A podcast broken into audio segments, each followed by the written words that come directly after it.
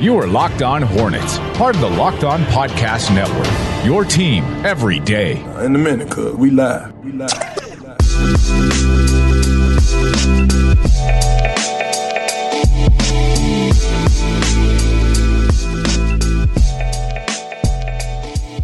It's Locked On Hornets. We're part of the Locked On Podcast Network, your team every day, local experts on the number one daily sports podcast network. Thanks for making Locked On Hornets your first listen every day. We are free and available on all platforms, so you can subscribe anywhere you get your podcast. Follow us on Twitter at Walker Mail, at Nada the Scribe, and at Locked On Hornets. And yeah, once again, this episode is brought to you by McDonald's, proudly serving communities since 1965. We got McDonald's money. We got McDonald's money. We got McDonald's. McDonald's has McDonald's has always been more than just a place to get tasty. Affordable food, it's an unofficial community center. A big thank you to our friends at McDonald's for always being there. I'm loving it. The jingle, it's just a classic jingle that tingles all across my body because we do got that money. All right.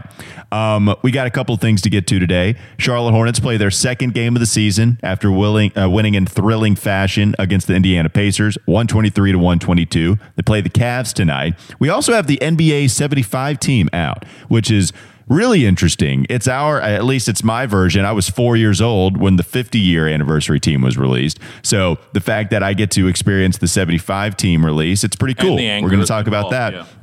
Yeah. Yeah, there is some anger, and that's how these lists go. So we'll talk about that in the second segment. We'll get to the Hornets angle, some of the guys that are snubs, some of the guys that got on the list that maybe should not be on that list. We'll get to all of that in the second segment, and then focus a little more so on the Cavs game tonight. Speak about some of the Hornets trends that maybe we could expect. Does Borrego even allow a trend? Is that even such a thing for him as far as people that can get comfortable out there on the court? We'll discuss that in just a moment. Do want to update everybody on something something though. So this LiAngelo Ball roller coaster has been quite interesting from the Charlotte Hornets standpoint because the Hornets bring in LiAngelo to perform in summer league.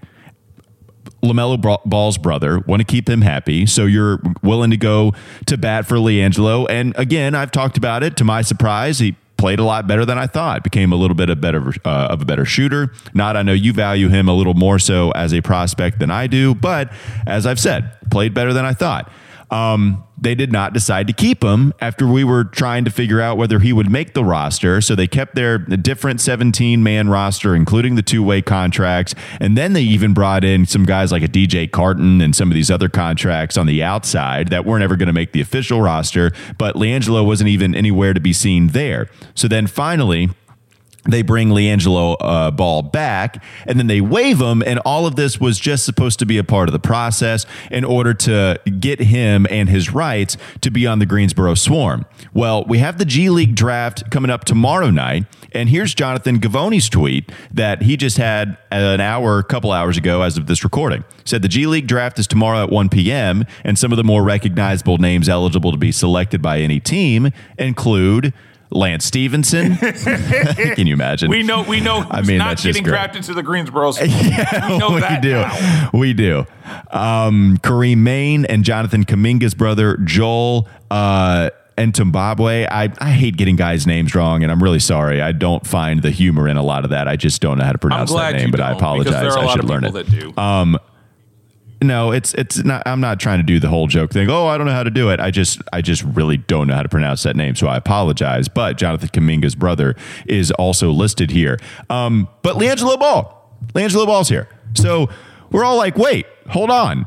Charlotte isn't allowing LiAngelo to enter this pool, right? Like, what's going on? And then so he quote tweets that because people were asking him about it. And Jonathan Givony also tweets out LiAngelo was announced by the Charlotte Hornets as being signed and waived, but become uh, but became draft eligible for all G League teams due to procedural issues that prevent him from being an affiliate player of the Hornets G League team, the Greensboro Swarm, per source. So then we've seen, I think Rod Boone write about this. So here, here's the thing, right? LiAngelo is free to be had by another team. The Hornets might be able to select them, but we don't know. Uh, we maybe he's going to be a member of the of the Greensboro Swarm, but we all thought that they were just going through this formality and eventually he would be that member. But turns out it's not so much the case. And I know Jane A tweeted at you about this, and it is interesting, right? Like, so uh, Jane A on Twitter. Um, Man, the whole the the affiliate contracts with these Greensboro with the G League affiliate guys, you know, the rules are not written as far as some of the, as far as some of these procedural issues go with guys that are supposed to be going to these G League affiliate for some of the teams, just the G League in general, and nobody really knows how to operate in some of this. Like it's actually Yeah. quite uh, it's quite based on loose ends, and we're not exactly sure the technicalities of all of this. It's not written down anywhere, and so it seems like all of this, the Hornets misunderstood what was going on, and and it doesn't seem like we should be bashing the Hornets for this because it's just not very clear as to what the NBA does in this kind of operation. Like that's the thing. Like there, if this is now a policy where things are not going to be done right, or because I have two things. If no one knows the rules and we're playing whose line is it anyway with players' rights, that should probably stop. Like, like we don't need Drew Carey to tell us what the rules are, what the rules are, aren't. This should not be an improv show when it comes to G League rights. There should be a process, and clearly, if there is a process, it should be followed. If no one knows the rules, fine, okay, cool. I, I I'll slightly be okay with this. If they do know the rules, and if the Hornets know the rules to this, and did this sloppily and lazily, and this is after we told we just went on this podcast. I want to say, was it Wednesday? Boo hooing and everything, talking about how they got the little things right with Rick Bonnell, and they turn around and screw up the little things where it matters on the court again. Like this is unforgivable. I'm sorry. Uh, oh man, I Well, not I think that is a far overreaction. Okay, fine, fine, fine. You might you might have a point, but I mean, But- but- I don't. Uh, go ahead. my, my problem is this, Walker. If you screw up the details and the possible, and you screw up the details on something like this, how can I trust you with the bigger stuff? Like that's my question. How can I trust you with the bigger stuff? Because the bigger stuff matters way more to team building than the LiAngelo Ball procedure, where you're probably only bringing him on because he's LaMelo's brother. I mean, they could have easily kept him That's had they truly valued him as a legitimate basketball player over some of these other guys that they had prior higher priority on to be a Greensboro swarm member, and it never happened. And so now they're just going to look. If you want to say that there is something that matters here that LiAngelo is the brother of LaMelo who you desperately want to keep happy, then okay, we can have that conversation because I think you're probably right. There is some value to keeping that guy happy and bringing on the brother. That's fine. But to say that this is a massive mistake or this is actually even a large mistake, I don't think that's the case. I think if the Hornets can select him in the in the draft, then good. You know that that's fine enough. I, I I can't I can't care enough about this because of how little it impacts the Hornets long term thing. If you want to come at me and say Walker LaMelo needs to be happy and LiAngelo not being on this team, that's a real detriment to that. It could cause him to leave. You certainly don't want this to snowball. I get it. I still don't think that this is something that I, I'm going to hold over the Hornets' head as a, a huge mistake. I will. I guess this is what I mean by this is a mistake that cannot happen. If you are talking about getting the little things right, if you are a small market with very little margin for error, I'm not even talking about it from the LaMelo ball angle. I'm just talking about getting this right from the humanistic angle of making sure that you retain your guys to go to the G, G League if processes were ignored, if processes like if processes were ignored or processes weren't taken care of, if everything wasn't buttoned down, then these little things could be a big thing down the line. This could be the like I'm not saying that this is like LaMelo Ball for me isn't the issue. The process of what happened here is the issue. The process you can't get wrong. Even if you don't know the rules, you ba- make sure that you get the guys that you want to retain their G League rights. You do this that way. I personally do not understand that if you wanted to keep him on the roster, and maybe the want to is the issue here. If you want, I, that, I I think that's I think that's a large play. I mean, I, I'm not I'm not saying that the Hornets decided to faux go after him. I just know if the Hornets really wanted LiAngelo on this roster, could have done No, it. and and right. they have enough. They could have done it. Yeah, no, no. I, I, I'm with you on that. I I have a mat. I just have a problem with the process. I think the process is something that no matter if it's the guy you don't really want to keep or a guy that you want to keep or whatever, the process always should matter ra- rather than the result. The result isn't bad, but I'm worrying about the process and making sure that this doesn't happen again because next time it may be a guy you actually want to keep. And if it's a guy you Um, actually want to keep, that's a problem. Yeah, fair, fair enough. I think there are other examples to question the process of the Charlotte Hornets way more so than than this Oh, yeah, one. center, but center, fair center. enough. The- Well, you yeah. I mean, of course, you just want the Hornets to be able to take care of everything that they seek out to do because that just is a sign of a competent organization. All right, let's take a quick break. We'll come back. We'll talk about the NBA 75 list, but not before I talk to you about McDonald's. It's what's the it's what this episode is brought to you by. McDonald's has always been more than just a place to get tasty, affordable food. It's a place where friends and family can come to reconnect. Win or lose, it's a place where teammates, competitors, the home team, or the away team can come to recharge, and it's the place you always look forward to stopping at on a long road trip to rest your legs and refuel. You can go after a little league game. You can stop by McDonald's after a big sporting event. You can connect to the Wi-Fi when you need it most. If you're hungry and you need to work, you need to grab a snack, you can do that at your local McDonald's. So a big thank you to our friends at McDonald's for always being there. I'm loving it. All right, let's talk about the NBA 75 team coming up next on the Locked On Hornets podcast. This is Locked On Hornets. February is Black History Month, and the Locked On Podcast Network is honoring the challenges and success of black men and women in sports with a new series called Locked On Presents More Than. God Almighty. Keep this.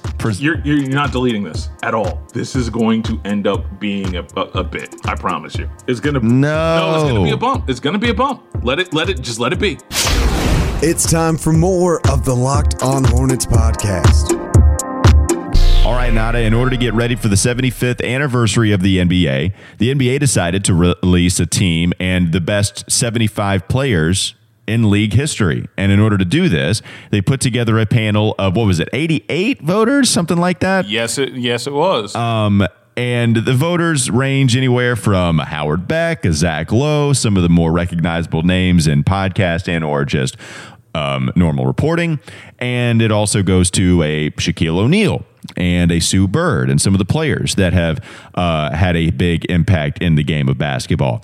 So when we get to the 75 list, Nada, as lists often do, they bring out all of the arguments and the criticisms. In fact, it's the only thing they do. So, Nada, I know you have some problems with the 75 list. What are some of the things that you noticed that you did not agree with? Why is Dame Lillard, why is Dame Lillard? Why is Anthony Davis on here? And I may extend that if provoked to Paul Pierce. Those three names, they're not like the other 72. Like Steph, I understand. Steph's got an un, unanimous, unanimous MVP. He's got three rings. I, that one makes sense. I can't argue that one. Yeah, I mean, if they were Lillard, doing a top 25 list, Steph would be on it. Yeah. Like, I have a hard time putting Dame Lillard on there. I have a really hard time putting Anthony Davis on there, especially when you have guys like Dwight Howard, who, for better or worse, deserves to be on this list. When you have a guy like Alex English, who was probably, I'm sorry, no, he was the leading scorer of the 1980s, does not get a mention. And then the biggest one, one of the bigger ones for me is this list ignores Dikembe Mutombo, who might be the best defensive center of the 1990s. Like he won four between 1990 and 2002. That man won four Defensive Player of the Years. He deserves to be on that list.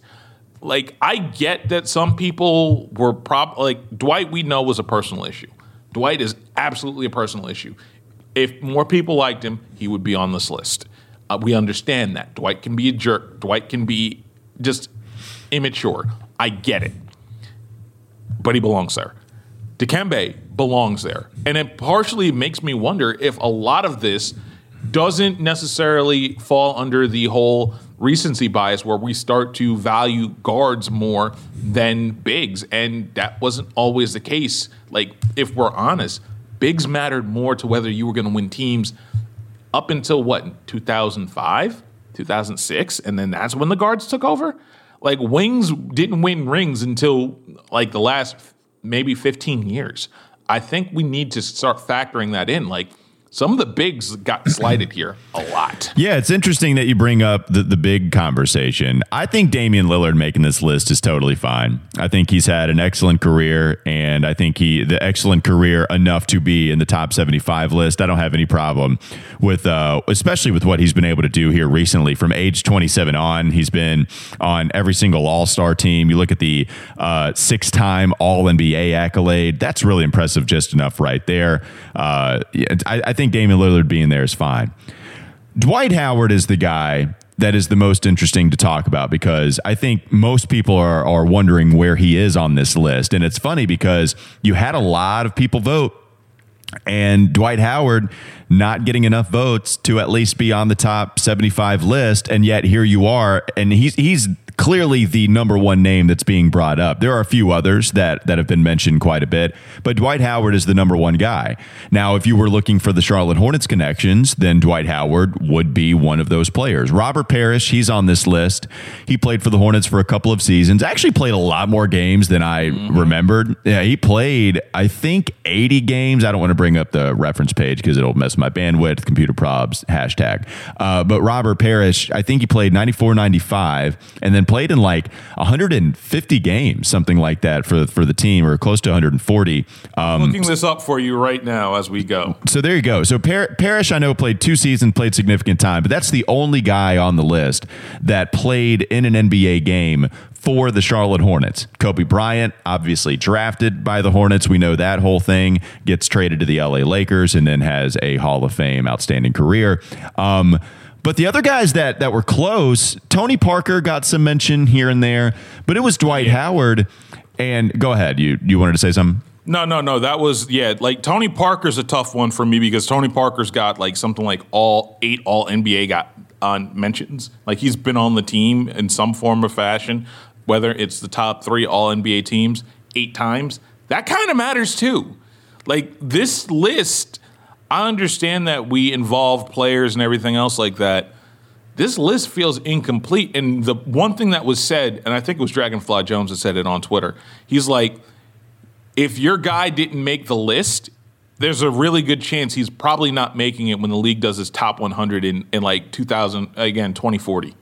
If we're all alive by then. Most likely I'll have died by anger or some, something along the lines of that. Wow. But yeah, well, again, I'm being honest at least. anyways, uh, anyways, but most likely your guy, if he didn't make this list, he's not making that NBA 100 list either. Like Victor Wembanyama, like he's coming to destroy the league. Chet Holmgren, Emoni Bates, all those guys, they are going to be the ones to dominate the league in the next little bit. So they're more likely to make it than Dwight Howard, which is why it's very, very important to get the process right. Do I sound familiar yet, Walker? Am yeah, I, I mean yeah. You've been talking about the process for sure and a couple of different things. Um, yeah, with Dwight Howard, I think he should have made the list too. I'm surprised to to not see him on there based off of his play, even with people not liking who Dwight Howard is. I under the second half of his career is pretty bad. Um, you know, it, it, and he's kind of had this little bit of a mini resurrection, but he's just adapting to a nice role player where he you know can just become a defensive guy and a lob threat, and he doesn't have to have the basketball in the post anymore. You know, we've seen what he could do as a backup center for Philly. We saw what he could do for L.A. You know, so we've seen that uh, in his his later years. But yeah, clearly Orlando Magic uh, Dwight Howard was absolutely insane. The defense, the the rebounding numbers, the best center in the league for like at least a five year, six year, and longer stretch. So I, I I think Dwight Howard should make it. And here's what I wanted to talk a little bit more about. One guy that I haven't seen mentioned at all, and then you compare him to a Dwight Howard that you bring up. Dikembe Mutombo being one of the best defensive centers of all time and maybe the best guy of the 90s. I'd put Hakeem up there, but Dikembe is certainly there as well. You know, should there be more love for Alonzo Mourning?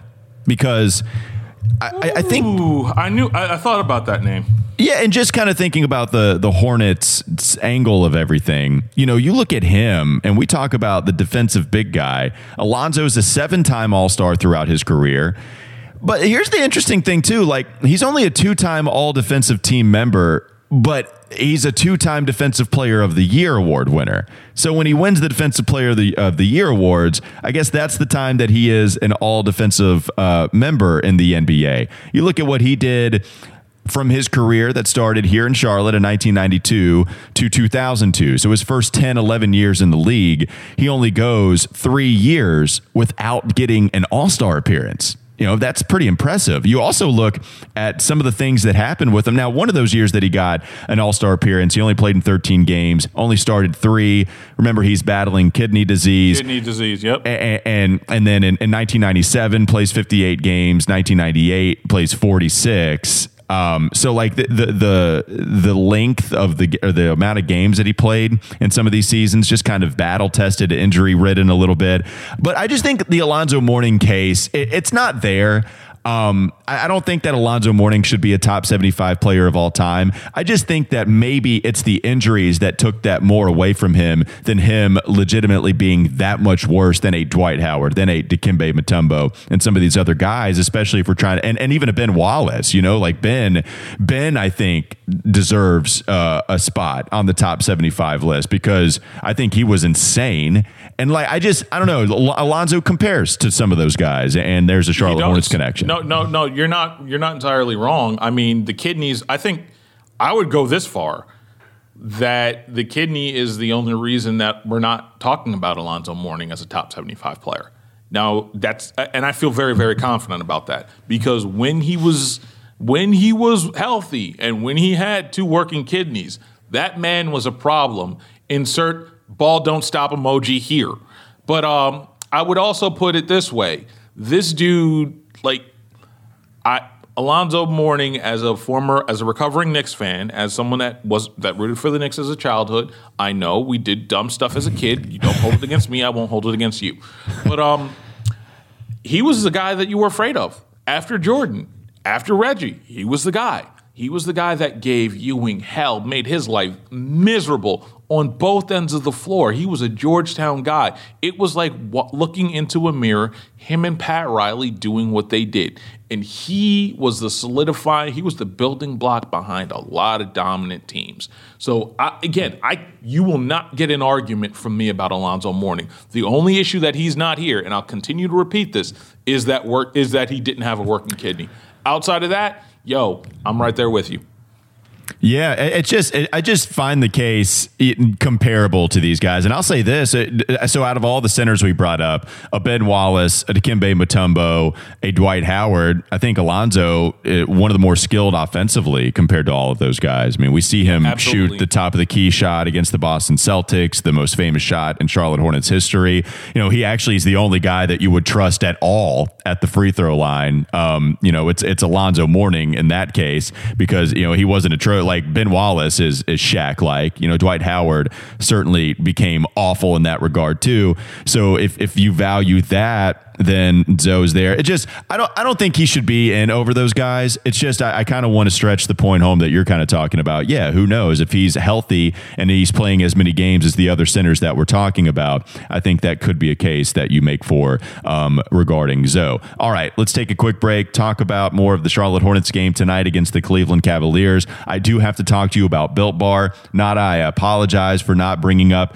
the blueberry muffin bar that was also alongside the pumpkin pumpkin bar. I thought they were just going for a holiday theme, but they also went with breakfast theme and blueberry muffin. Cho- oh my God, it's insane! Like that is a great way to start the day to just go ahead and eat one of those blueberry muffin built bars because they're so tasty, they're healthy for you, high protein, high fiber, and you don't have to take in a ton of calories and you don't have to take in a ton of sugar while getting your day started right. Go to builtbar.com right now. Use promo code LOCKED15 and you'll get 15% off of your order. Again, use promo code LOCKED15 for 15% off at builtbar.com. We'll come back talking about the Cavs game tonight on the Locked On Hornets podcast. This is Locked On Hornets.